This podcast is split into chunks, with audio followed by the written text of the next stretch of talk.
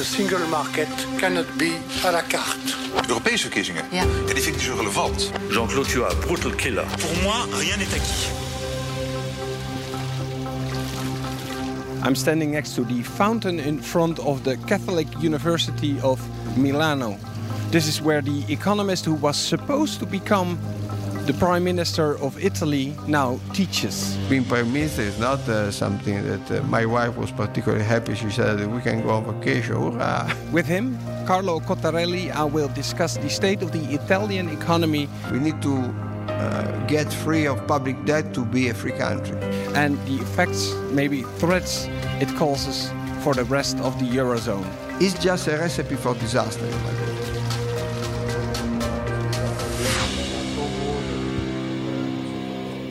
venite qui verso mezzogiorno, voi due. Ok, I'm ready. shall, we, shall we close the door? Is Italy the biggest threat for the European economy at this point?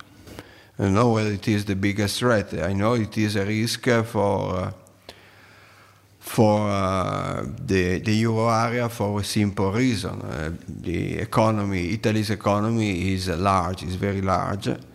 If we think what happened in uh, in the euro area when uh, smaller countries like Greece had the troubles, the whole euro area was uh, shattered by the, the Greek crisis. Now, Italy's economy is 10 times as big as Greece's economy. So, if there were problems in Italy, this would be a problem not just for the euro area, it would be a problem for the whole world, I believe. What's, uh, in your opinion, is the main reason of that high risk? Well, clearly, one key reason is the state of the fiscal accounts and the high level of, of public debt. Uh, another reason, very important, is the fact that uh, the Italian economy uh, has, uh, in the last uh, 20 years, had uh, uh, probably one of the lowest uh, growth rate in terms of per capita income of the whole area. I believe that actually it may be the lowest together with Greece. Uh, Italy's per capita income is more or less what we had 20 years ago. And so people may wonder whether there will be a temptation for uh, Italy to address uh, these two problems high public debt and uh, uh, lack of sufficient growth by doing something like something quite uh, unorthodox, which would be to leave the euro area. Uh, maybe not as a decision, but uh, uh, as a result of uh, the pressure for financial markets. And of course, uh, this uh, at the moment, fortunately, the spread is uh, high, but it's not as high as to signal that markets believe in in this uh, in this event. Um, You sound a bit surprised. sorry. You sound a bit surprised. Do you think the spread should, No, be, no, no, should be higher if you look at the No, at the, moment, no. I don't think so. I think that uh, if we look at uh, fundamentals, this level of spreads, uh, let's say spreads of the order of up to 300, uh, they are uh, in line with Italian fundamentals. But this is not uh, the issue. The issue is that sometimes, even if spreads are not in line with fundamentals, things m- may get out of hand because of self fulfilling expectations. The spread goes up, this makes banks worse, this makes the fiscal, fiscal accounts worse, and in itself, this justifies a higher spread. So you get into a vicious circle. And that, that can happen like And those things, unfortunately, can happen quickly. And That's unfortunately the way financial markets work. They are very quiet for a long time, and then all of a sudden they wake up and they go overboard. that's, that's the reality of how financial markets work, unfortunately.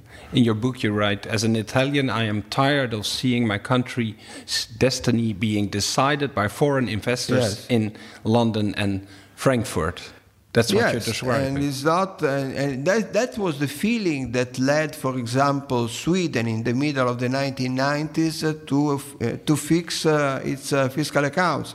Uh, I don't remember the name of the of the prime minister at the time in Sweden, but I think it is mentioned in the book. He had a he had a sentence similar to this. I'm fed up of going with my hat in London to beg for money. No, we need to be we need to uh, get free of public debt to be a free country.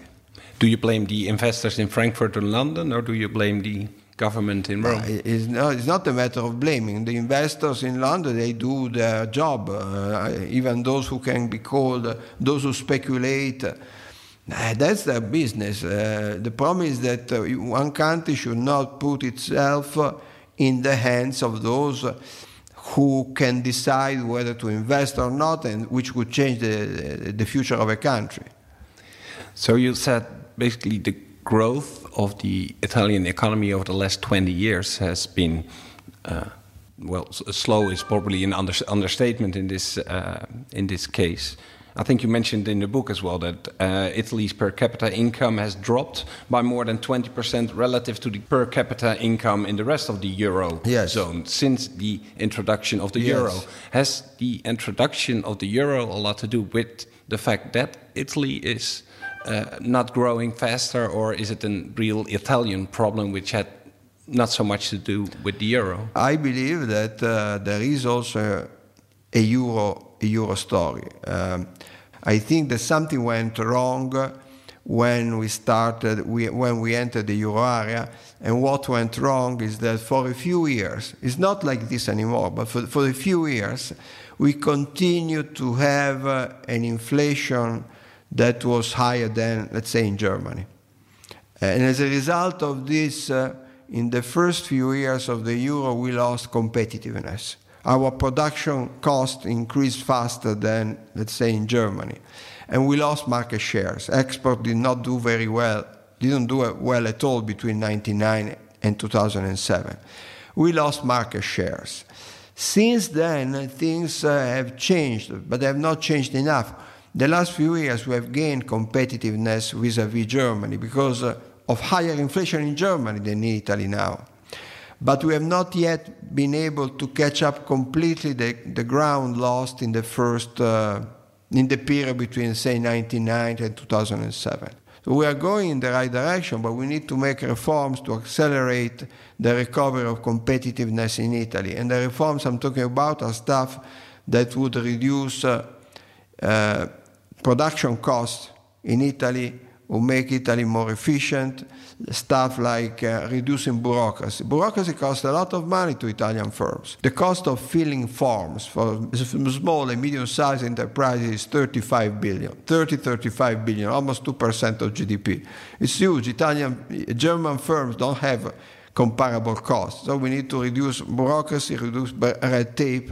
And you were almost the person who might be able to implement those because you were on the brink of becoming the prime minister last year. yeah, but year. I would have been uh, a transitory prime minister just uh, in the run-up to for the period leading to new elections. So, can you recount shortly what happened last year to uh, my Dutch listeners? No, what happened is that. Uh, there was a political crisis in the sense that uh, there were there were two parties, the Five Star Movements and the League, who could put together a parliamentary majority. They presented a list of ministers to the president. The president had problems with one minister, and uh, there seems to be no possibility of minister uh, reaching really a compromise. skeptical about the euro. Yes, there was the minister of finance was Mm-hmm. supposed, was perceived as a person to be anti-euro, or at least skeptical about uh, the euro. And so, the, the, in the absence of an agreement, uh, the president decided to go to new elections, and there was a need for a, an interim government, and I was asked uh, to be the head of that interim government, leading the country to new elections a few months uh, later. But then, fortunately, there were a compromise was forged, and uh, the, uh, and the political government started without having to go to new elections. Why did he ask you? I don't know. I think that uh, because of during the elections, uh, I had criticized everybody. I think I was perceived that makes to you be neutral. Some, yeah, somebody is neutral. Are you in any way disappointed that you didn't get a chance to be uh, No, prime very- minister for I a couple of months? I was very happy. You were happy that you didn't have to do I it. mean, being prime minister is not uh, something that uh, my wife was particularly happy. She said, "We can go on vacation." Hurrah! so you don't have any political ambitions at this point of, uh, of time.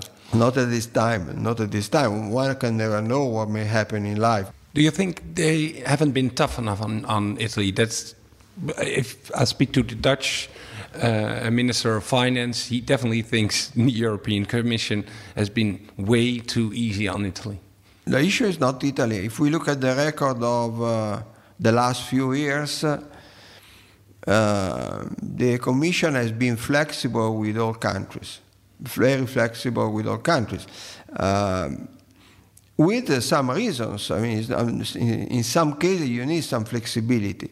The bottom line, however, is that uh, the public debt to GDP ratio has not uh, declined much uh, in it. Has not declined in Italy in the last four or five years, and uh, uh, the same has happened in, in, in, Spain. Spain is a country where the debt to GDP ratio is more or less stable, in spite of the fact that the country is growing by three percent.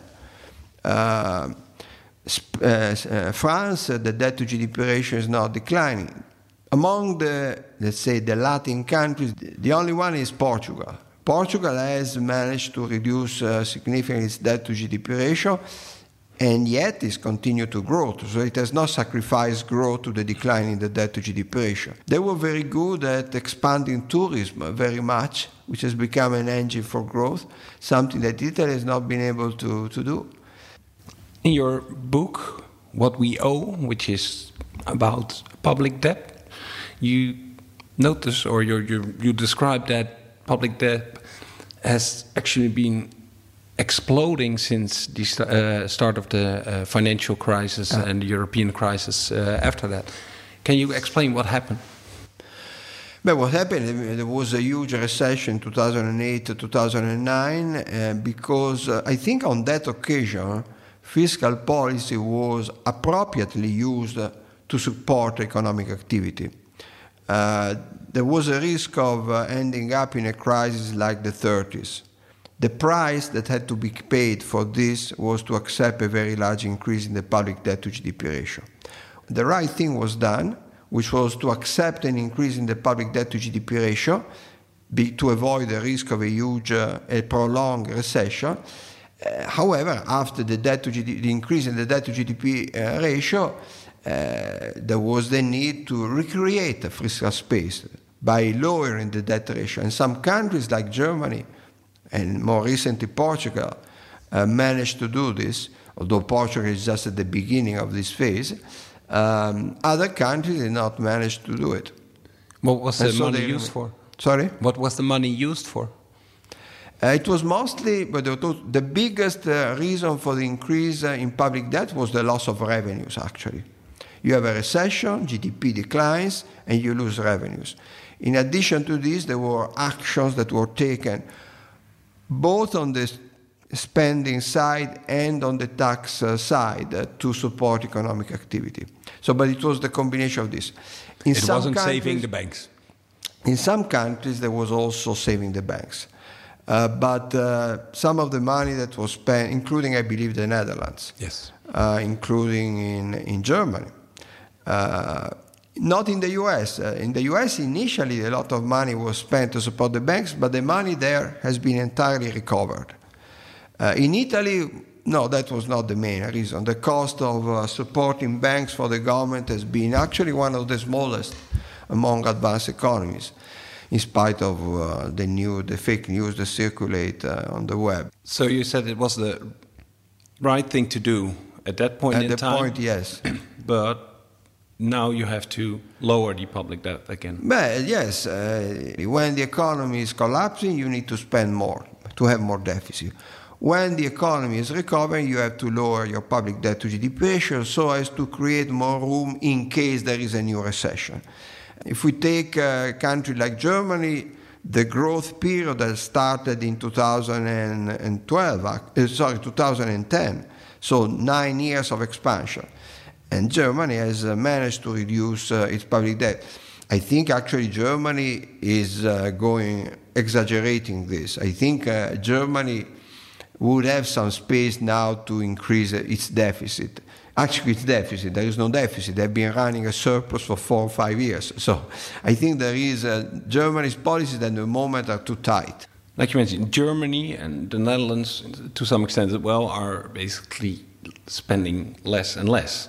Isn't the south of Europe partly uh, the victim of that as well, or would that be too easy to put those two No, things uh, together? I- the Netherlands, I don't know the case uh, well enough, but it's more similar, I would say, to Germany. Ge- it would be better for Germany if, and for Europe if uh, Germany had a more expansionary fiscal policy, because it would uh, reduce uh, its a huge same holds for, for the Netherlands, but the case of the Netherlands is a bit different in terms of the origin of the ex- external surplus. Germany has an external surplus of the order of 8% of GDP. What does this mean in practice? It means that uh, Germany's workers are producing so as to allow others to consume doesn't make much sense. So you work harder so as others can consume. That's what it means to have a large current account surplus.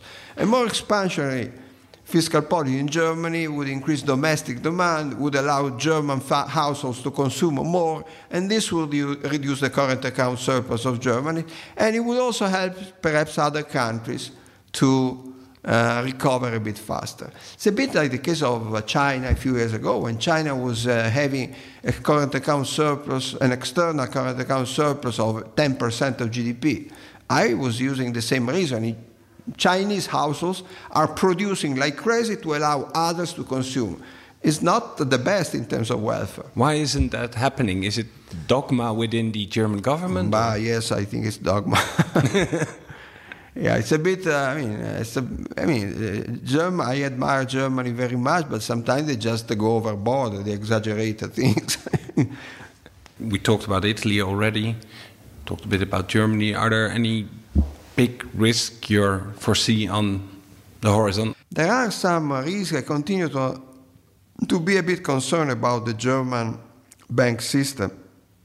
I mean, it's not very healthy. It doesn't look to be in a particularly good health. Let's put it in this way, without being uh, uh, unnecessarily alarmistic. Uh, What's going wrong in Germany with the? Uh, that I don't understand, but clearly, just enough to look at the, the, the stress test run by the ECB, you find a number of German banks uh, that, uh, even more than Italian, if we look at the, the, large, the last round of stress test run by the European banking agencies and ECB, uh, you find a number of uh, German banks there that don't seem in a particularly good uh, shape. So that's also a bit of, I don't think that would be a source of a major problem, but a bit concerned also about uh, those banks. Uh, yes, I am a bit concerned also about those banks. A lot of Italian banks do better than those German banks. If you look at it, you see the problem of Italian banks is the link with the balance sheet of the government. So if there, if there are problems on the balance sheet of the government, if the spread for, on, for, on Italian government debt goes up, then uh, Italian ba- banks are also in trouble. The Italian banking problem, you said, is uh, basically connected to the uh, government yes. debt. Um, that was what Brussels said they wanted to change after the euro crisis. They wanted to get the countries and the banks apart from each other, that they cannot possible. drag it down. They I failed. Think, you see, uh, I think that's the wrong way to do it uh, because it could create a crisis. So, for example, you could prohibit bank, Italian banks uh, from invest, prohibit to invest in Italian government paper. Would that make sense? of course, that would break uh, the the link between banks, but in the in the in, in the short run, banks still have a very large amount, and so uh, of, of, Italian government debt, and so in the, the immediate result would be to raise the question: if Italian banks don't buy this, who is going to to buy them? Nobody, and then perhaps the spread will go up. And, and so this will create a crisis. So I think that, that the way to solve the problem is to make Italian public debt safer. And you do this by reducing public debt. These uh, ideas uh, of uh, forcing a break breakup of the link between Italian balance sheet, the balance sheet of Italian banks and the government balance sheet is just a recipe for disaster, in my view. So the strategy they've been taking in Brussels, you think is will very, end in It's very disaster. risky to have to move in that direction. It's very risky. It may create, and indeed, we, we have not yet moved in that direction. No. because of, of this, uh, because, it doesn't, because it doesn't make any sense to move in that direction at the end. Uh, I hope that the pressures will not continue in that direction because that could be the trigger of a crisis. But they're still thinking in that direction. I hope they change their mind. I'm not sure how much uh, the Commission is, but I know that Germany, for example, has been pushing in that uh, direction, or at least somebody in Germany. I think, uh, maybe also in the Netherlands. I think it's a mistake. Again, it could trigger a crisis, which is the last thing that we want. European elections within a couple of weeks. What should be the first task of the new European Parliament or the European Commission? Probably something that is not going to happen. I think that it, uh, Europe needs uh, a larger central budget. So some decisions have to be taken more at the Brussels level. Some, some spending and tax decisions have to be delegated to, to Europe. We have, we, need, we have a budget, uh, Europe has a budget of 1% of GDP. As a term of comparison, the US federal budget is of the order of 25 20% of GDP, I believe. So it's much larger, hugely larger. Europe does not have the resources to do things at the central level, things that would be better to manage at the central level, including stuff like uh, border security, including the army, including a common unemployment benefit, stuff like this could be managed.